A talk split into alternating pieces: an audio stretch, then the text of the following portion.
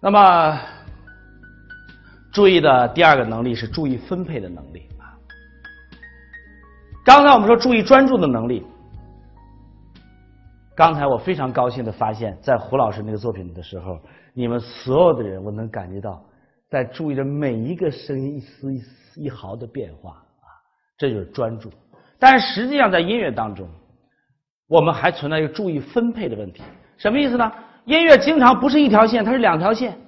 但是我们的普通的听众比较习惯于注意一件事情啊，特别像理查德·克雷德曼这样的轻音乐，往往就是一个伴奏加一个旋律，对吧？哒啦滴哒滴哒滴当当啷哒啷哒啷哒啷当啷带哒带啦带哒当当带带滴滴滴，是吧？他听这就行了，不需要听那么多。那么，如果他没有这样一个把自己的注意力有效的分配到音乐的不同的层次的时候，他就不能够感受到音乐更复杂的东西。那么，下面这作品呢很有意思，所有人都听过这个作品。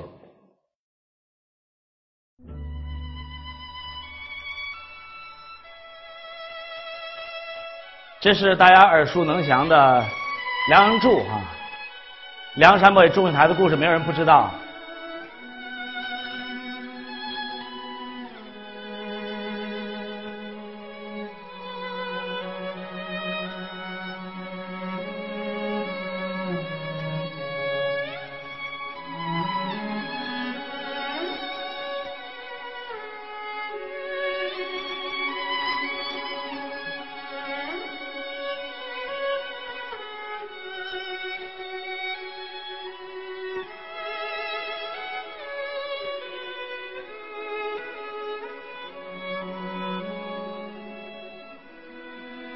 我跟很多听众说，我《梁祝》这个曲子啊，你们都听糟践了。知道什么叫听糟践了吧？啊，因为你只听到了祝英台，没有听到梁山伯。大家知道为什么吗？因为人们对低音不敏感，所以他在听这样的作品的时候，他往往注意力只是听小提琴这个部分。那么现在呢，我想引导大家来听。低音的部分，使大家习惯于专注于听低音的部分，然后去关注低音和高音互相呼应的这样一种欣赏的方式。其实，真的，我有时候觉得我们经常把《梁祝》这曲子奏得太美，你知道吗？这首曲子是非常非常悲凉的，所有人我觉得都理解错了，真的都理解错了。这就好像是第那个有一个曲子。那个怎么唱？那思乡曲怎么唱？马思聪思乡怎么唱？哒滴哒咚哒啦，滴滴咚滴咚啦，这都这样奏吧？哈，我第一次听的是何荣老师，后来听我们叫刘潇老师，就不是这样奏的。因为我们感觉到这哒滴来等想了故乡的美，但是你们听何荣老师带那个少交乐团，我做的稍微夸张点还有后来刘潇老师这样，哒滴来咚咚。滴滴咚滴咚啦，你告诉哪个更思乡啊？哒滴来咚咚啦，滴滴咚滴咚啦，和那种哒滴哒咚咚啦，滴滴咚滴咚啦，这是真正的理解。我们中国人特别容易把一个作品动辄就理解成优美，比如说阿炳的二泉映月，对吧？怎么唱？哒滴当滴啦，哒滴当哒来滴哒啦哒啦哒啦，就这样奏。这是一个叹息，哒滴咚滴哒，喘气，哒滴咚哒来滴哒啦哒啦哒啦哒，是不是这种感觉的？我觉得真的是我们理解的太浅啊。那么实际上，我们来听这个作品啊，《梁祝》。今天大家都有没有拉小提琴的？听了今天周老师宣传啊，转告你们拉小提琴同学啊，《梁祝》一定要重新拉一遍，因为《梁祝》太悲惨了。这个故事，我们先来听听大提琴部分，引导大家感受大提琴的部分。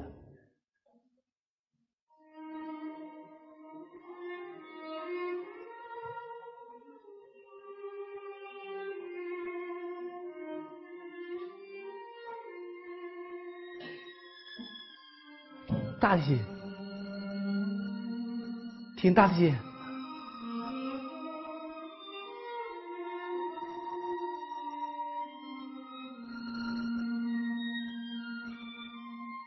听大提琴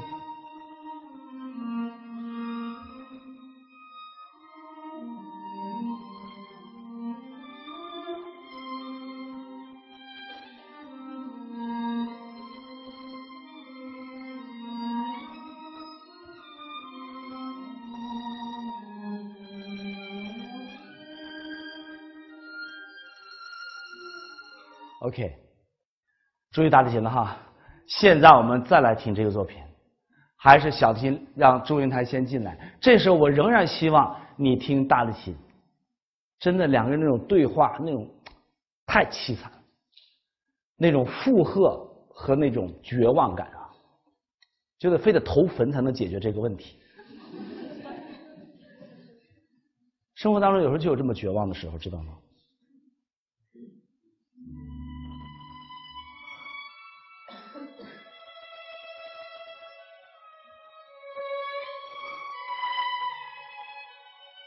注意大提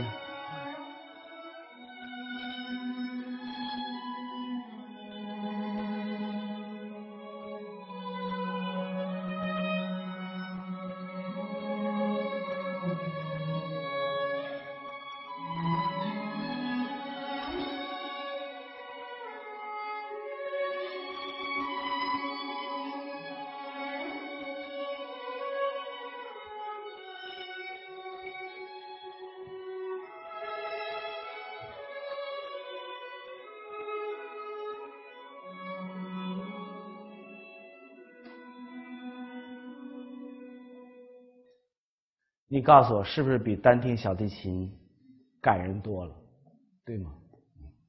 所以真的，我觉得《梁祝》这个作品，大家还需要好好挖掘。但遗憾的是，在大家没有挖掘它之前，它已经被拉烂了，你知道吗？我现在最害怕中国小提琴家拉《梁祝》！谁要拉《梁祝》，在我心目当中地位就会下降，你知道吗？所以以至于我这么多年来误解了一个非常非常好的小提琴家，他叫吕思清。那天他拉了那个布鲁克小提琴协奏曲。哇，把我震傻了，太感人了！那种技术，那种力量，那种大气细腻，那种浪漫主义的东西。哎呀，我说吕吕思清，我感谢你，终于让我听到了你拉布鲁赫了，否则我以为你一直在拉梁祝，你知道？说没有办法，大家都要求我拉梁祝。OK，我们从头拉一遍梁祝，下次啊。那么实际上，由于我们的注意力分配有问题，以至于我们对音乐作品经常会误读的。这个作品很好玩。我在普通听众面前放这作品的时候，我会问他：“我说你们觉得这个作品是悲伤的还是明朗的？阴郁的还是明朗？”请大家注意。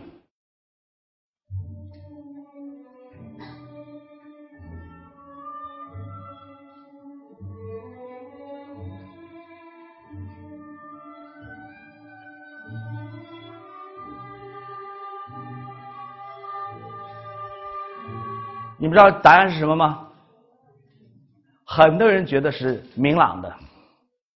现在通过我们讲今天课，大家明白人们为什么觉得明朗的呢？因为人们对高频比较敏感，所以他的注意力呢放在高频了。这个作品其实是特别特别表现柴可夫斯基的精神面貌的。我们上西方乐史的都说了，柴可夫斯基是小资产阶级，是吧？他们幻想未来，不满现实，悔恨过去啊，基本上没法活了哈啊。那么，就是他这种我们对这种精神特征的描述是，他经常是阴郁的，但又充满了希望的。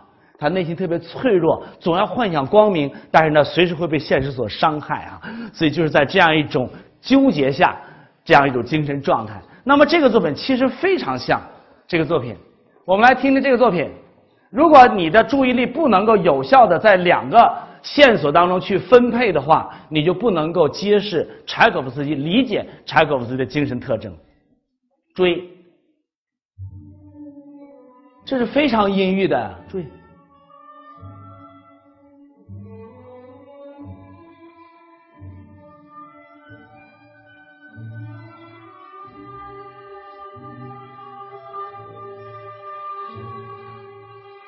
好，现在我知道大家已经有了这样一种意识了，对吗？那么有的时候我们在这个音乐作品当中还要特别注意，有些因素是需要你高强度的注意力去保持对它的关注的。但是音乐作品的肢体很复杂，有大量的因素会分配我们的注意力，分散我们的注意力。比如这个作品，请大家注意这个作品。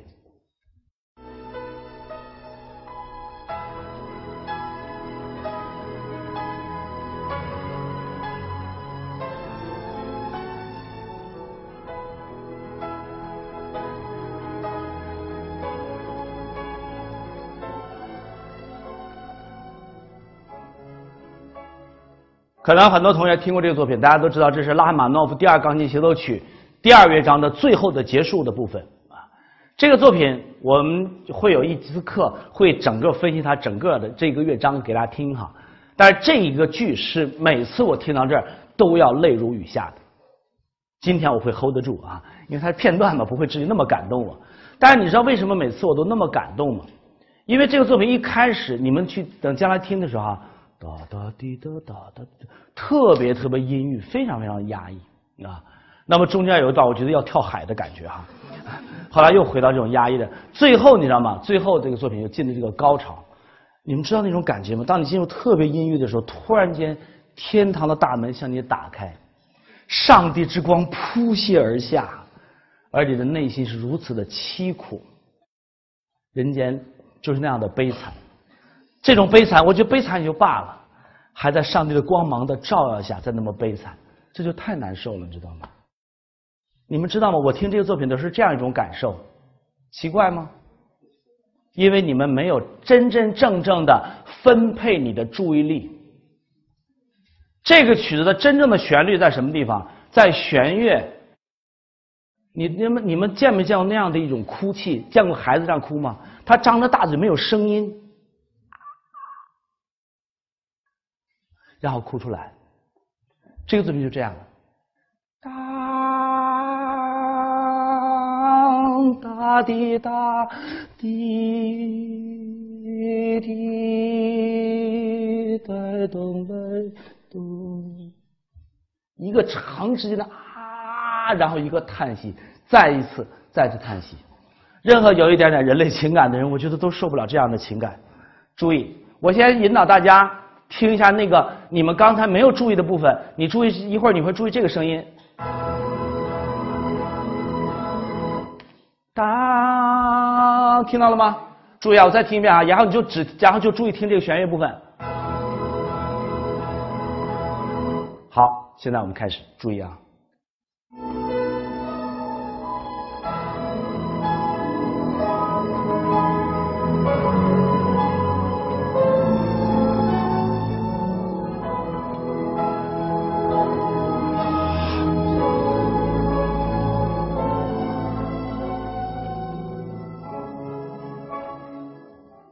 是不是这种感觉？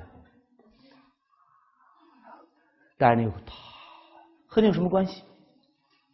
这种光芒和你有什么关系？没有关系，那就是远远的上帝，而你自己在现实当中就是这么苦闷。再听一句，最后不做任何手势，我希望你们能够分出两个神经来，一个耳朵听那个旋律，内心感受这个旋律；另一个声音感受那种光芒。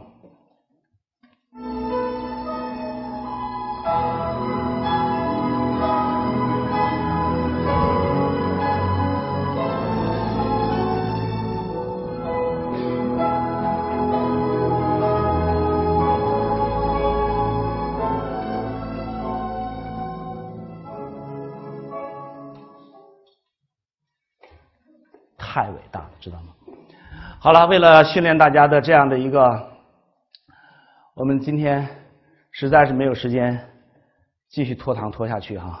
我希望你们回去听一点巴赫的前，不不不，没有完的，后面还有一个话题呢，别着急啊。我说这一页不能再听下去了啊。巴赫的前奏曲、副歌当中的副歌都非常非常的重要啊。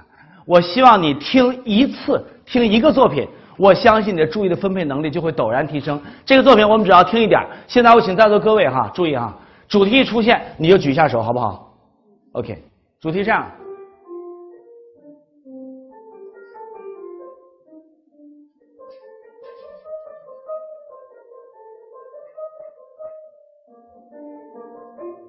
不举手的时候没听出来啊？注意。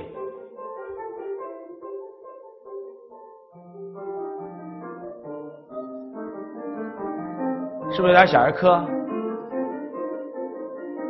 注意。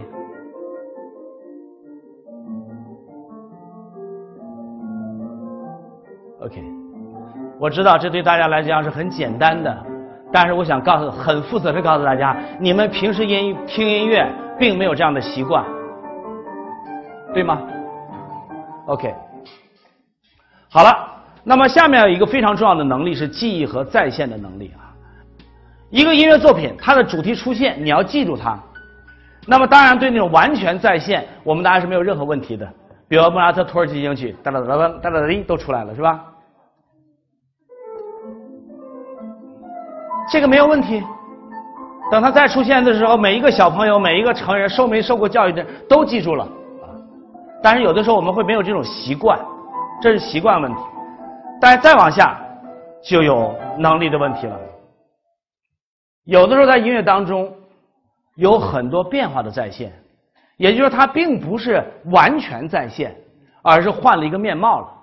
大家知道吗？有的人认人脸的能力很强，有的人认人脸的能力就很差。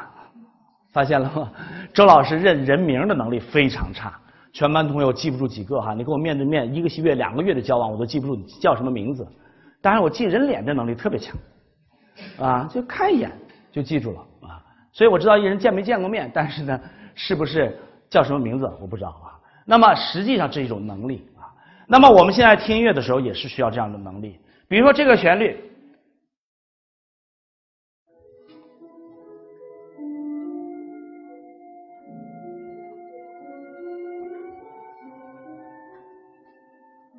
它第一次出现的呢，注意是一个管乐器，这是长笛还是单簧管？长笛。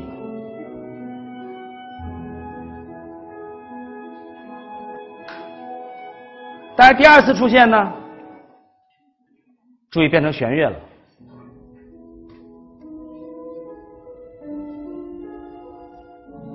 你知道吗？这样的弦乐听那么长时间，刚才我说那个天堂之门在打开的时候多难受吗？徘徊，欲言又止。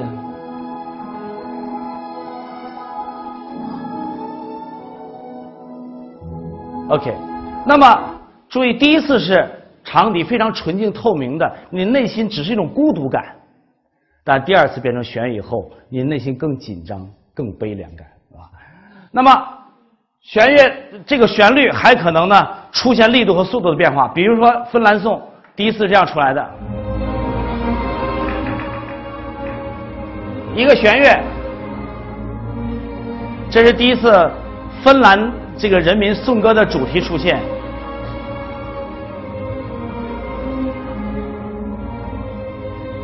第二次怎么出现呢？第二次是这样出现，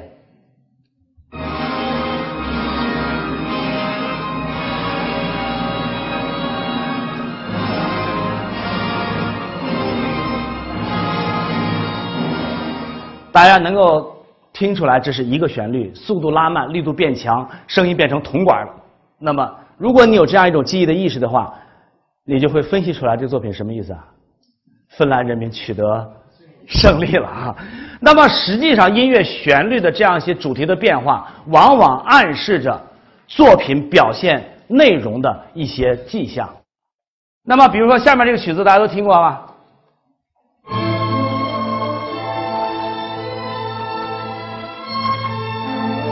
这是《洪长青》，对吧？那么再次出现的时候，就变成了这个样子。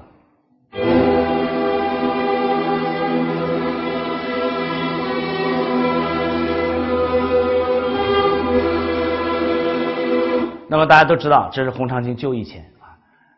如果你没有这样一种能力，不能够记住前面主题的样子，不仅仅是样子，还记住音高、音区啊、音色。那么这个时候再听到这个主题的时候，你就无法对音乐真正的理解。那么还有一个特别好玩的主题，大家都记得吧？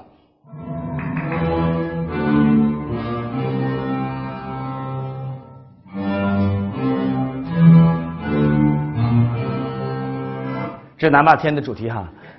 那么我们一听，哦，很凶，大家知道南霸天逃跑的时候什么样吗？作曲家经常做这样这样的安排，想听听南霸天逃跑吧？很邪恶，对吧？还包含着南霸天的旋律最基本的三全音的特征，但是弱了很多，一惊一乍，速度快了很多，感觉人慌慌张张。红长这个红色娘子军写的实在是太漂亮了，呃，除了它的整个的技术层面还是属于啊比较呃不是特别复杂，但是对于现实主义表现的形象而言，实在是太准确了。那么这是和它的主题的变化有相关的。那么作为我们听众而言，如果你要不能够分辨这个变化的话，啊，不能够再认这个旋律的话，你就理解不了音乐作品的表现的意图了。那么实际上，在我看来，真正大家比较容易忽略的。是把一个主题切碎了以后，大家有知道有一个成语叫什么？管中窥豹，略显一斑啊，略见一斑什么意思啊？你要看到这个斑，你就知道它整个这个豹子。现在我们来看看这个曲子，注意啊，这是豹。OK，这是斑，注意。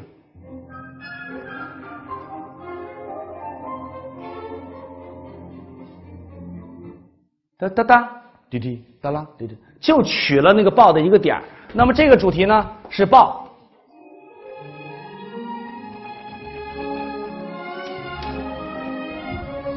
我们来听它的班，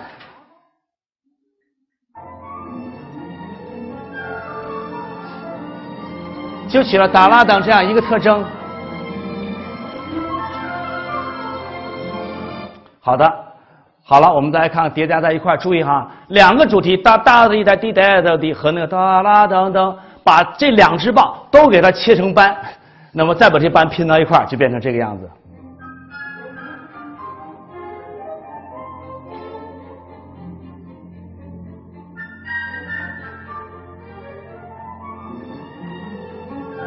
第二只豹出来了，母豹。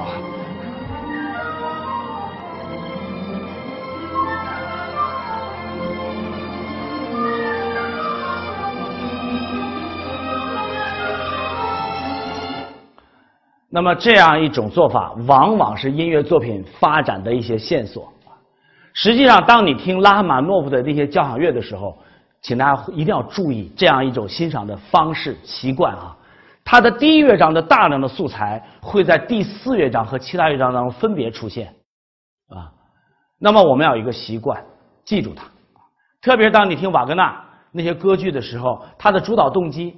他一个人在整个剧的各个地方的变化的时候，都是靠这个东西的变化来串起来的，所以我们要有这样一个习惯来记住它。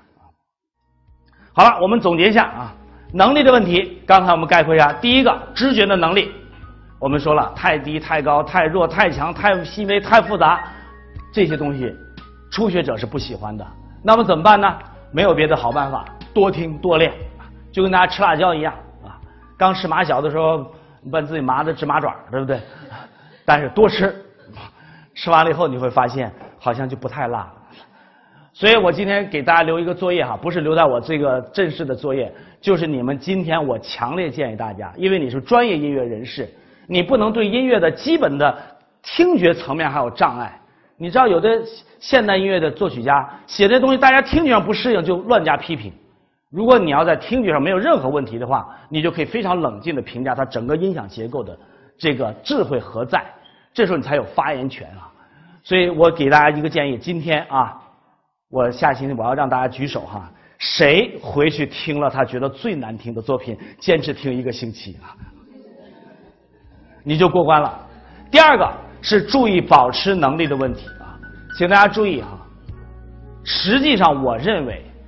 包括我们在座各位，之所以不能成为伟大的演奏家，很关键的原因是你注意力不够专注啊。